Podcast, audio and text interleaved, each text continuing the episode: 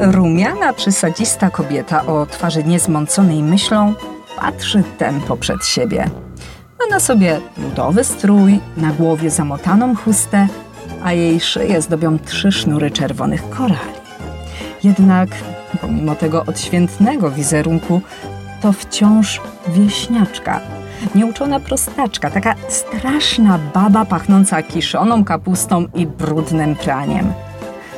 A u jej boku nikt inny jak czołowy młodopolski malarz i dramatopisarz, genialny Stanisław Wyspiański. Małżonek. Say what?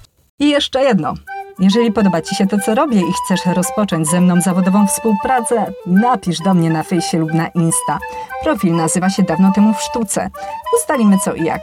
Wspólnie zrobimy artystyczny projekt. Taki, taki, taki bez nadęcia.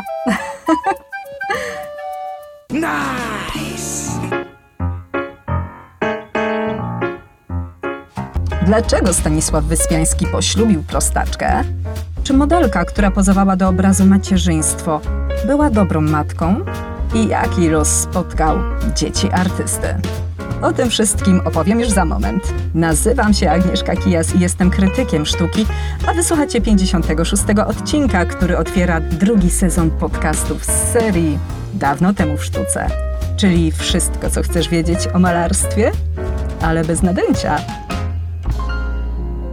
Dzień dobry wieczór! Witam Cię serdecznie, moja droga słuchaczko i mój drogi słuchaczu. Wróciłam, przybyłam, no i nagrywanie włączyłam, a to oznacza, że startujemy z długo wyczekiwanym drugim sezonem malarskich podcastów. I wiesz co?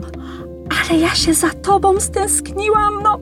Przyznaję, w lato nie dało się wysiedzieć w tej szafie, ale no wiesz, teraz już jesienią jest tutaj tak cieplutko i przytulnie, można wręcz powiedzieć, że przyjemnie. I tak, dalej nagrywam z szafy. Zwiastun także w niej nagrałam, bo co po niektórzy myśleli, że już wreszcie zainwestowałam sobie w studio, a jednak figa, szapoba, szafa gra. Staram się natomiast wciąż podnosić moje umiejętności, dużo pracuję głosem, pracuję nad montażem, więc jeśli czujesz różnicę, to super. A teraz usiądź wygodnie o tutaj.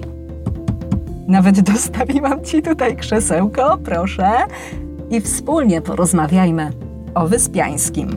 Konkretnie o Stanisławie Wyspiańskim, genialnym młodopolskim malarzu i dramatopisarzu, o którego prosiło bardzo dużo osób. Między innymi Agata Łankowska, wiem też, że na Wyspiańskiego czeka Magdalena Juraszewska, a zwłaszcza czeka na niego Agatka. Agatka, która wysłała do mnie takie nagranie.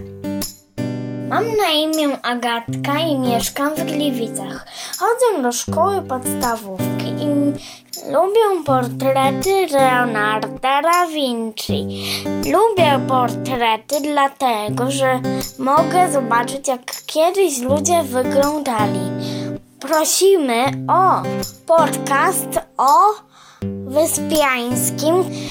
Pozdrawiam wszystkich słuchaczy podcastu Dawno temu w sztuce i pozdrawiam Agnieszkę Kijas. Mm, I co? Rozłożyła cię Agatka na łopatki? Bo mnie totalnie. To ogromnie miłe, że to, co robię, trafia do ludzi w każdym wieku.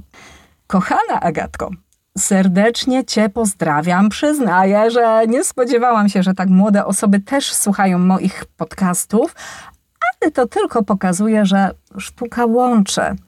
A teraz taka notka do rodziców Agatki, bo mam nadzieję, że wysłuchacie wcześniej, co ja tu opowiadam, ok?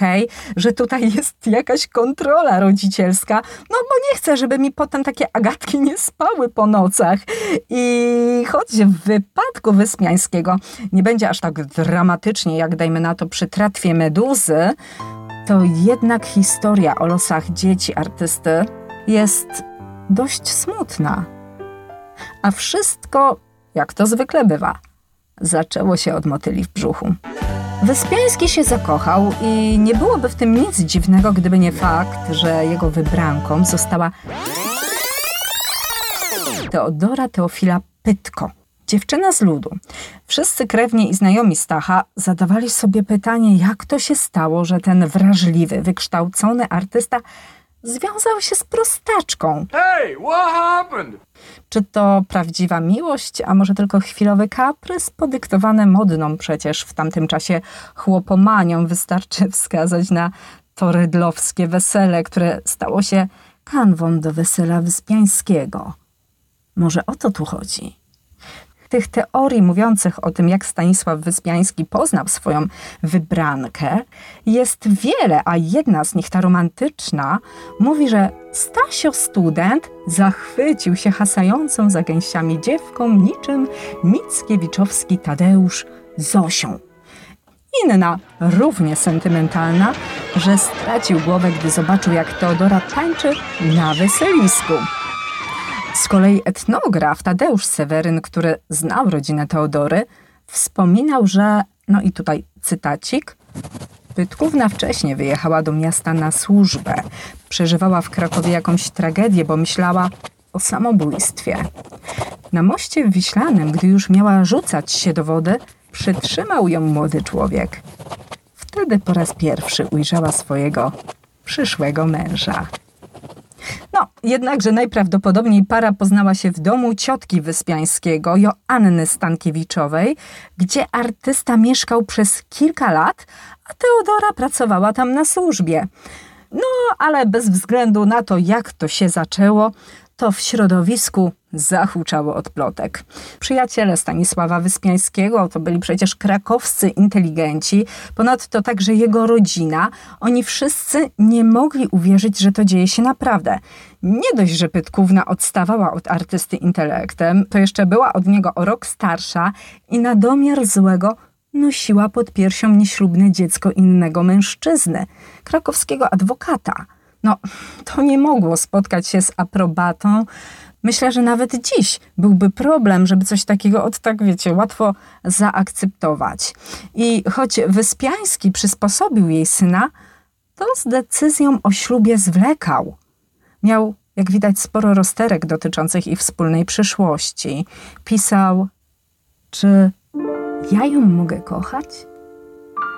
I gdy ja tak wyobrażam sobie moje życie jak obraz malowany, jakże ja mogę brać do moich myśli i ciągnąć ku sobie dziewczynę, która żyje nie kolorami, nie dźwiękami, nie wyobraźnią, nie melodią, nie zobrazowaniem formy, ale formą samą i życiem jakimś wegetującym, na które ja patrzę z równym współczuciem, jak jak na życie kwiatu lub owadu, na rozwój strączka lub rumianku, wykształcenie się muszki lub pszczoły. Ileż, ileż razy to byłem rozkochany w kwiecie przez litość i tylko przez litość kochałem nieraz raz gdzieś dojrzaną dziewczynę. Czyż to wystarczy do życia? Jak widać, wystarczyło, ale klamka zapadła dopiero z chwilą, gdy Teodora i Stanisław byli rodzicami dwójki dzieci Helenki i Mietka. Artysta kierował się ich dobrem. Wzięli cichy ślub, a po roku urodził się Staś, najmłodszy syn pary. A jaka Teodora była naprawdę? Dziś trudno to powiedzieć. Pewne jest natomiast to, że no, odstawała od artysty, tu nie ma co się czarować.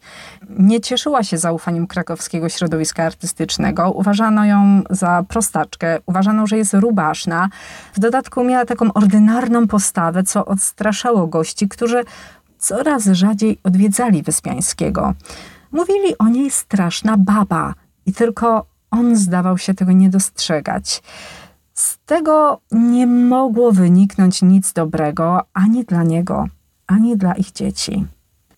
A skoro jesteśmy przy dzieciach, to przyznacie, że ich rozkoszne buzie artysta utrwalił na wielu pastelach i my je znamy bardzo dobrze z wielu reprodukcji. Są one bardzo popularne i zdobią ściany naszych biur, domów czy nawet gabinetów. Sama byłam chyba w szkole, gdzie w gabinecie dyrektorki wisiały takie śpiące Stasie i Helenki. I właśnie Helenka, ukochana córeczka artysty, patrzy na nas wielkimi, błękitnymi oczkami. Ma uroczo potargane włoski i wygląda tak, jakby właśnie się obudziła. Sama nie do końca wie, co się dzieje, bo sen prysnął zbyt szybko, jak czar. Innym razem Helenka jest taka dość znudzona, taka jakby troszeczkę nawet niegrzeczna i trąca palcem dzbanek z kwiatkami. I my już oczami wyobraźni albo uszami wyobraźni raczej niemal słyszymy brzdęk tłuczonego szkła. Wiemy, co za moment się stanie. Choć artysta oczywiście tego jeszcze nie namalował. A Staś? No, on co prawda grzecznie siedział sobie przy stole, ale zmęczenie dało mu się we znaki. Głowa opadła na blat, oparła się na splecionych dziecięcych rączkach. Czas na drzemkę, Stasiu. Za to Mietek, no ten to śpi jak należy, w swoim łóżeczku.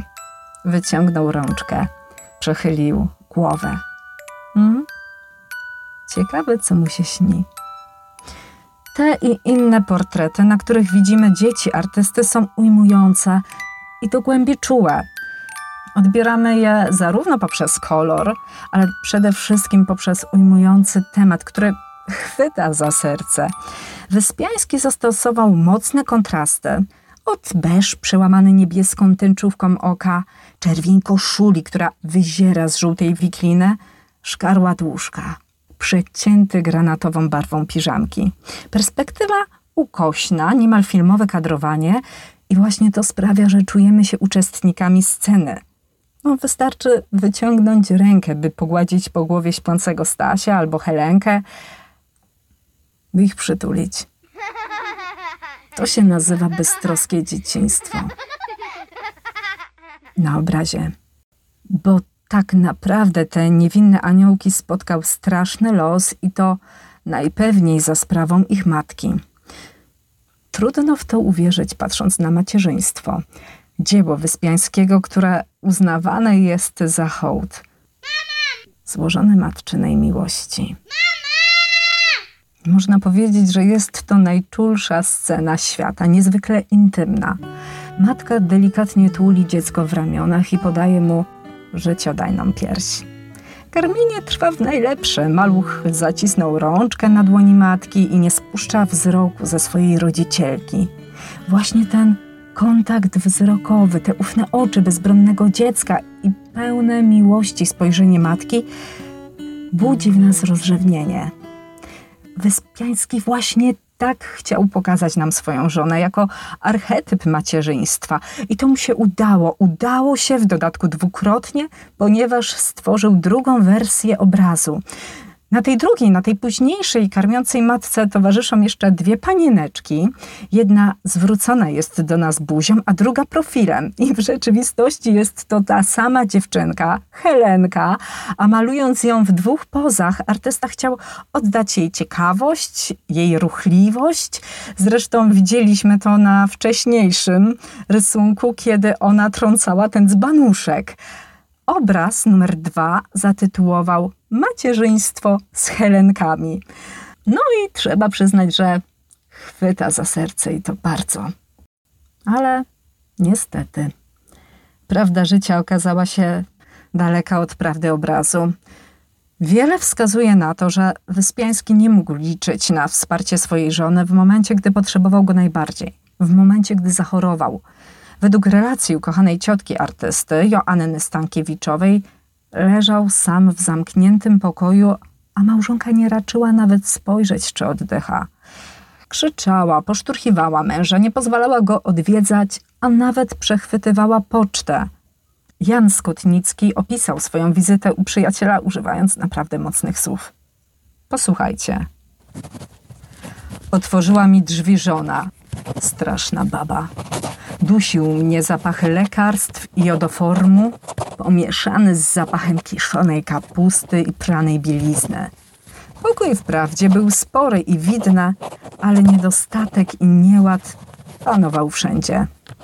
Położenie materialne tego wielkiego twórcy było ciężkie. Zebraliśmy więc między sobą trochę grosza, by mu kawioru kupić, no i dać na leki. Po paru dniach doszła do nas wiadomość, że żona kilo przesłanego przez nas kawioru podobno sama na jednym posiedzeniu pożarła, a za pieniądze nasze przeznaczone na leczenie futro dla siebie kupiła. Mm? Futro. Lekarze zabronili mu używać alkoholu, ale ponieważ ona go lubiła, więc kupowała wina i likiery. Część wlewała mężowi do gardła, a resztę sama wypijała. Sam Wyspiański zdawał się nie dostrzegać wad swojej wybranki, choć wypowiadał się o niej z rezerwą.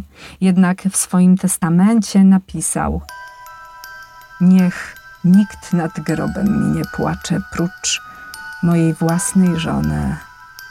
Na nic mi wasze łzy sobacze i żal ten wasz zmyślony. Skąd mógł wiedzieć, że po jego śmierci miast wylewać łzy? Szwarna wdówka będzie balować w towarzystwie również szwarnych wielbicieli, suto przy tym popijając.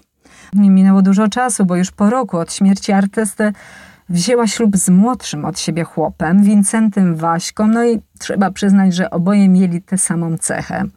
Za często zaglądali do kieliszka. Trudno jest opisać, przez jakie piekło musiały przejść dzieci, bo tam trwały wieczne libacje alkoholowe, wieczne awantury, skutkiem czego wkrótce Teofila straciła prawa do opieki. No i tak rozpoczęła się też tułaczka dzieci po domach dziecka w całym kraju, a także za granicą. No ich losy nie potoczyły się dobrze. W dorosłym życiu poradziła sobie tylko Helenka.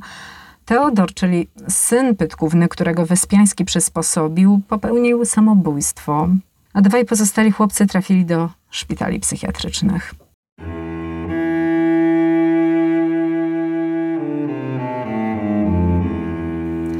Proszę cię, pamiętaj o tym. Pamiętaj o tym za każdym razem, kiedy będziesz patrzeć na ich beztroskie dziecięce buzie, utrwalone na wielu reprodukcjach. A teraz z tą refleksją oddam Cię już w ręce Hani Derej, nastoletniej kompozytorki. Oczywiście czekam na Twoje, Wasze zgłoszenia. Klikajcie do mnie na Insta, klikajcie na fejsie, tam też będę publikowała te obrazy, o których opowiadam w podcaście, żebyście mieli wszystko w jednym miejscu. Warto tam zaglądać. Niech sztuka będzie z Wami. Mówiła dla Was Agnieszka Kijas, krytyk z sercem do sztuki. Do usłyszenia.